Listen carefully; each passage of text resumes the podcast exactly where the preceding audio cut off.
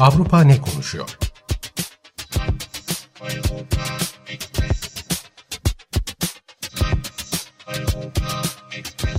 Avrupa medyasından yorumlar.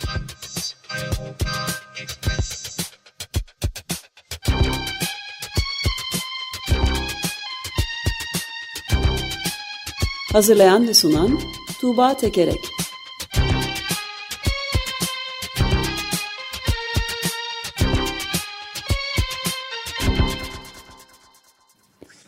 Günaydın Tuğba, merhaba.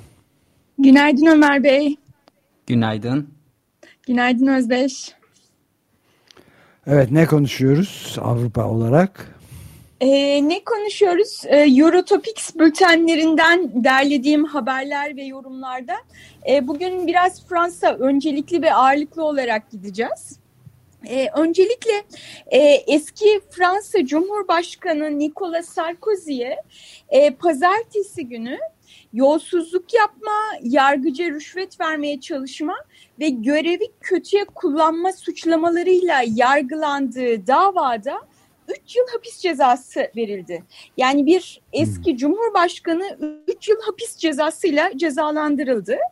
E, suçlamanın konusu olan eylem neydi? E, Sarkozy Cumhurbaşkanlığı bittikten sonra 2007-2012 arasında Cumhurbaşkanı e, bunun sonrasında hakkında açılmış soruşturma dosyaları o noktada gizli, gizliyken o dosyalara ulaşmaya çalışıyor. Ulaşmak için de savcıya e, işte istediği bir yerde e, ona iş e, mevki verme, e, mevki kazanmasına yardımcı olabileceğini söylüyor ve bu şekilde rüşvet veriyor. E, bundan dolayı yargılanıyordu ve mahkeme bu suçlamaları kabul etti. E, üç yıl hapis cezası bunun iki yılı ertelendi bir yıllık cezayı çekmesi gerekiyor. Ve bunu da genellikle iki yılın altında olanlar Fransa'da ev hapsi şeklinde çekiyorlar ve elektronik kelepçe takılabilir Sarkozy'ye. Ama bundan önce bir aşama var. Ee, işte Sarkozy bu cezaya itiraz edebilir, yüksek mahkemeye gidebilir ve sonra da süreç biraz uzayabilir. Ee, ama yine de her şeye rağmen işte eski Cumhurbaşkanı hakkında böyle bir hapis cezasının verilmiş olması e, gayet hani Fransa'daki yargının gücü açısından önemli bir şey olarak görülüyor. E, bu arada e, Fransa'nın bir diğer eski Cumhurbaşkanı Jacques Chirac'a da zimmetine para geçirmek suçlamasıyla yargılandığı davada hüküm giymişti, ceza verilmişti. Onu da hatırlatıyor medya. Yapmamıştır ee, hiçbiri. Ya koskoca Cumhurbaşkanları böyle şey yapar mı hiç ya Tuğba? E, haklısınız. E, şey Yunan gazetesi Naftem Poriki diyor ki yani hani bu cumhurbaşkanlarının yargılanması hüküm giymesiyle ilgili olarak acaba bu Fransızlar yolsuzluğa diğer liderler yolsuzluğa diğer liderlerden daha mı yatkın yoksa Fransız mahkemeleri işlerini daha mı iyi yapıyor diyor diyor. Güzel soru. evet. Evet. Ee, bir de e, şey e, Belçika'dan Le Soir gazetesindeki yorumcu da yargının yanı sıra e, bir şeyi daha e, altını çizmiş bir kurumun daha altını çizmiş. Diyor ki geçtiğimiz yıllarda bağımsızlığına ve kamu çıkarını kollayan araştırmacı gazeteciliğe daha güçlü bir dönüş yapan Fransız basını da da hakkını teslim etmeliyiz e, bu işte diyor. Böyle yargı ve medyanın da etkisiyle Fransa'da bir e, eski cumhurbaşkanı da hüküm giymiş oldu. Evet bu e, bitirmeden bir de not ekleyebiliriz belki. Yani eğer hapis cezasını evde elektronik kelepçeyle çekerse Nicolas Sarkozy o çektiği acıları anlatan e, güzel bir şarkıyı da eşi Carla Bruni yapıp söyleyebilir. Dinle. Evet, evet ben de elektronik kelepçe sözünü görünce şeyi hatırladım. Ee, Boğaziçi Üniversitesi eylemlerindeki Boğaziçi öğrencileri ve onun destekçileri biliyorsunuz pek çok öğrenci evde ve onlar elektronik kelepçeyle ilgili deneyimlerini aktarıyorlar. O iki deneyimi de ka karşılaştırabiliriz. Evet. Türkiye'de öğrenciler Onlar Fransa'da reddettiler ayrıca ev hapsini de sonunda. Kabul etmiyoruz dediler. Evet, evet. Ee, buradan Fransa ile ilgili başka bir olaya geçelim. Ee, yüksek öğretim meselesine. Ee, Fransa'da Yüksek Öğretim Bakanı Frederic Vidal e, çıktığı bir televizyon programında toplumu İslamcı solculuğun tükettiğini, üniversitelerin de bu problemden azade olmadığını söyledi. Şimdi İslamcı solculuk derken ne kastediliyor? Ee, işte solcuların e, dini e, ibadetler konusunda, din konusundaki özgürlükçü ve demokratik yaklaşımını sağ kesim, işte bu solcular aslında İslamcı da aynı zamanda diyerek hani onların itibarlarını zedelemek için e, buldukları ve kullandıkları bir kavram, İslamcı solcu. Yani Evet, üniversitelerde Özellikle göçmenlerle dayanıştık, dayanış, dayanışan sol için tabii bunları e, kullanıyorlar. Kesinlikle ve, ve Müslüman e, göçmenlerle dayanışan e, sol Tabii. için kesinlikle. E, e, Vidal e, bunu söyledi ve hani bunu söylemekle kalmadı. Bu konuda e, bir komiteye e, üniversitelerde yapılan şeyin ne kadar akademik faaliyet, ne kadar aktivizm olduğu konusunda bir araştırma yaptırtacağını da söyledi. Ve e, bu hani bunun konusu ne olacak diye biraz daha ısrarla gidilince şey söyledi postkolonyal e, çalışmaların hani mercek altına alınacağının işaretini verdi. Postkolonyal çalışmalar dediğimizde sömürgecilik sonrası çalışmalar yani bu e, Batı ülkelerinin sömürge devletlerinin e, Batı ülkelerinin sömürgeleştirdikleri ülkelerde bıraktıkları mirasa eleştirel e, şekilde bakan akademik çalışmalar. Bunlar da e, mercek altına alınacak bakanın e, söylediğine göre. E, ama bu açıklamalardan sonra bir yandan hani sağcı siyasetçilerden destek gelirken e, akademiden ve solculardan çok ciddi bir e, karşı çıkış geldi. Le Monde gazetesinde 800'ü aşkın akademik bir e, yazı kalem aldığı, mesleği karaladıklarını, karaladığını, cadı avı başlatılmasına e, aracı olduğunu e, söyleyerek bakanı istifaya davet ettiler. Hmm, e, Bir gazeteden bir yorum da aktarayım. L'Opinion gazetesinden bir yorumcu da diyor ki Fransa hükümeti ifade özgürlüğünün kısıtlanması anlamına gelen böyle müdahalelere izin vererek gazetecileri, eylemcileri baskı altına almaya çalışan gerek Avrupa'da gerekse dünyanın başka yerlerindeki illiberal rejimlere meşruiyet veriyor diyor. Yani bunun işte diğer e, ülkelerdeki otoriter rejimlerin e, argümanlarını destekleyici bir şey olduğunu söylüyor. Ve ayrıca hani e, bir mesele varsa önemli olan daha geniş bir akademik özgürlüğe teşvik etmek daha sağlıklı bir çözüm olur diyor buradaki L'Opinion'daki yorumcu. E, bütün bu karşı çıkışlardan sonra Macron e, kendini bunlarla mesafelendirmek zorunda hissetti ve Elize Sarayı'ndan bir açıklama yapıldı. İşte Cumhurbaşkanı Macron üniversitelerin bağımsızlığına ve araştırma görevlilerinin e, bağımsız şekilde araştırmalarını yapmasına büyük önem verdiğini e, söyledi. Fransa'da bu tartışma e, dönüyor. E, biliyorsunuz önümüzdeki yıl Cumhurbaşkanlığı seçimleri var ve, ve bu Cumhurbaşkanlığı seçimlerinde göçmenler, İslam, Müslümanlar ana tartışma konularından bir tanesi. Bu tartışmanın alanlarından bir tanesi de yüksek öğretim olmuş gibi görünüyor şu anda. Evet, e, Cumhurbaşkanı Erdoğan da bir zaman yani şeyde 2020'de 20 Ekim sonunda Macron denilen zatın Müslümanlarla derdi nedir? Onun zihinsel noktada tedaviye ihtiyacı var demişti. Öncelikle bir akli noktadan kontrol edilmeli demişti. Evet. İslam Evet. konusunda. Evet. Şimdi ama görüşmeler gayet iyi gidiyormuş. Telefonla evet. yaptıkları görüşmeler düzeldi yani bu durum. Hı hı. Bize hakaret evet. etmeyi bıraktı Türkiye'den demişlerdi. Düzel, düzelme sanırım bu şu anda.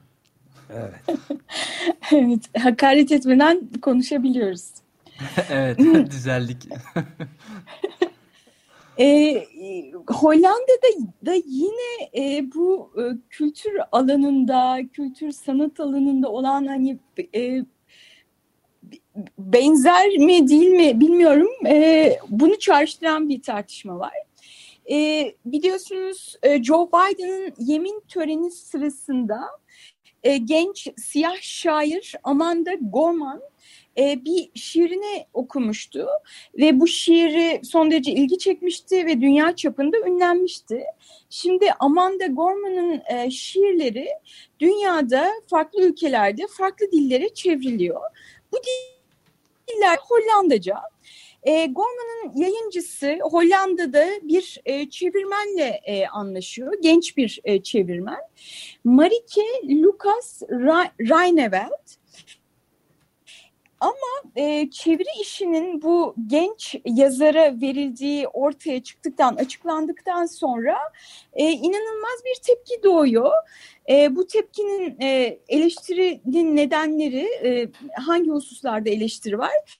E, işte öncelikle bu hani Booker ödülü de almış, prestijli Booker ödülünü de almış önemli bir yazar ama çeviri tecrübesi yok. Ve bunun yanı sıra beyaz olması beyaz olması da eleştirilerin bir konusu oluyor. Yani siyah bir şairin e, şeyini ve beyaz bir çevirmen çevirebilir mi e, diye bir tartışma e, ortaya çıkıyor Hollanda'da. E, ve komşu e, şey komşu ülkelerde Belçika'dan e, mesela bir e, yorumcu şöyle yazmış. Neyin iyi edebiyat olduğun elbette tenin değil kalemin rengidir. Ama buradaki sorun günümüzde azınlıkların kalemlerine alan açılmaması, edebiyat dünyasının hala bembeyaz olması. Amanda Gorman Belçika'da ya da Hollanda'da yaşasaydı kitabı hiçbir zaman basılmazdı diyor. Yani çevirmeninin de bir siyah olmasının bu noktada önemli olduğunu söylüyor. Öte yandan karşı bir görüş. Hollanda'dan De Volkskrant e, gazetesinden bir yorumcu. Bu konularda tar ateşli tartışmaların yürütülmesi kesinlikle e, kesinlikle doğru. Ancak bu tartışmanın amacı insanların dış görünüşünü aşmak konuda öne çıkarmak değil diyor. Bilmiyorum siz ne evet. düşünüyorsunuz bu konuda? Ee, acayip bir tartışma ama şey e, beyaz olsa e, siyah hiçbir zaman çevrilmezdi. Hollanda'da ya da Belçika'da e, kitap yayınlanmazdı demeleri de ilginç tabi. Şiiri okuduğu şiir tabi çok e, önemliydi. Yani bu parlamento e, binasına yapılan korkunç silahlı külahlı faşistlerin, aşırı sağcıların saldırısı Trump'ın da kışkırtmasıyla onun üzerine tamamladığı bir şiir The Hill We Climb diye yani tırmandığımız hı hı. tepe ama Capitol Hill'i kastediyor tabii başkent şeyini. Ve yani e, ışığı nerede bulabiliriz diye sorduğumuzda kendimize e, her zaman e, ışık vardır. Eğer onu görebilecek kadar cesur isek, eğer onu o ışık olmaya kendimize o ışık yapabilecek kadar cesursak diye biten de ilginç bir şiirdi bilmiyorum ben e, çevrilmesinin iyi bir şey olduğunu düşünüyorum ama. Evet, evet. E, bu tartışmalar sonrasında da Messi sonrasında da hani bu durumun e, anladıkları yönünde bir açıklama yaptı Amanda Gorman'ın e, yayıncısı. E, ve e, önemli bir hassasiyet da, aslında bana da e, bana da şey diye geldi. Evet. Aynı zamanda bunu e, kadın olması üzerinden de yapabilirsiniz.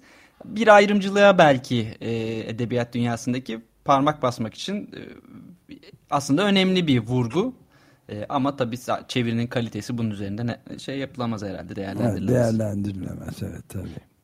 Evet, e, demin okuduğum e, Hollanda gazetesindeki yorumcu da bunu söylüyor. Bu konularda ateşli tartışmaların yürütülmesi kesinlikle doğru diyor. Yani bunun bir mesele olması, işte yazar alanında, çevirmen alanında siyahların olmadığının, hani bunun farkına varılması ve bunun gündem olması, o tartışmalar kesinlikle önemli.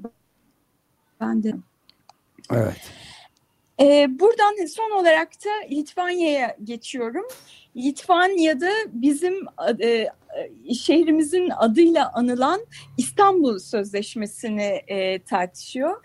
E, e, şiddete karşı e, sözleşmeyi Türkiye'de ve Polonya'da e, şimdiye kadar çok tartışılan yani İstanbul Sözleşmesi olsa bizim de olsa da bizim de tartışmaya açtığımız tartışma e, İstanbul Sözleşmesi'ni tartışıyor.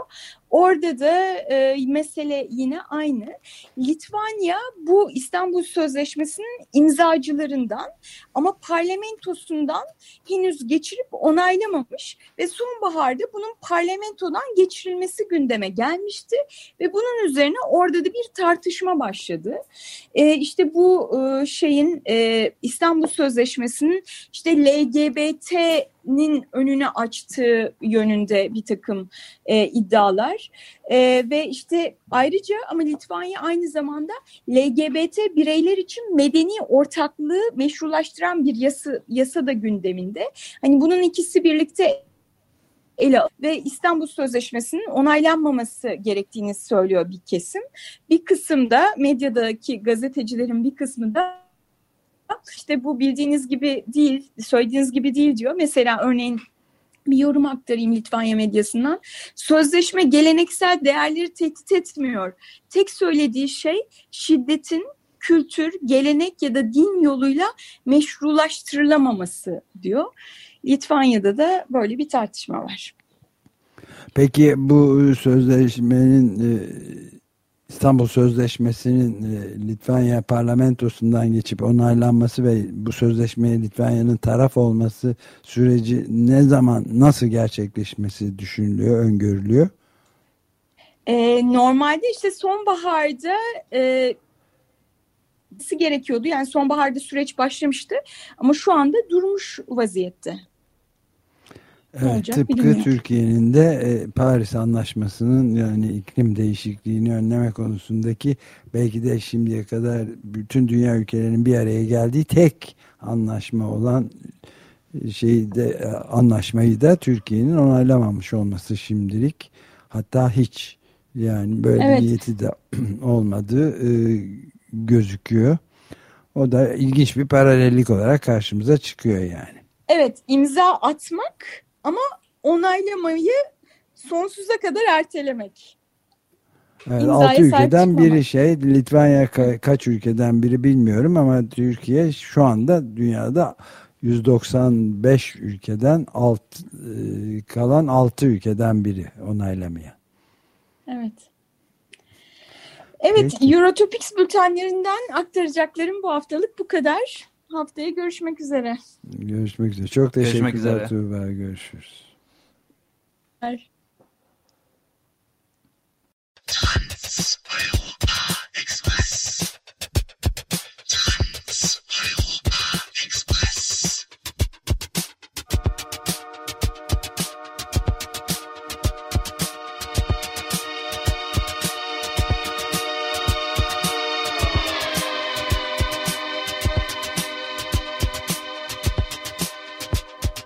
Avrupa ne konuşuyor?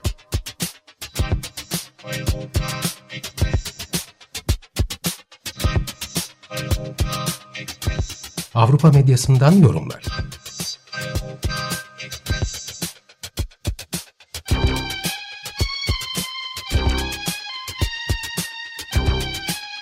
Hazırlayan ve sunan Tuğba Tekerek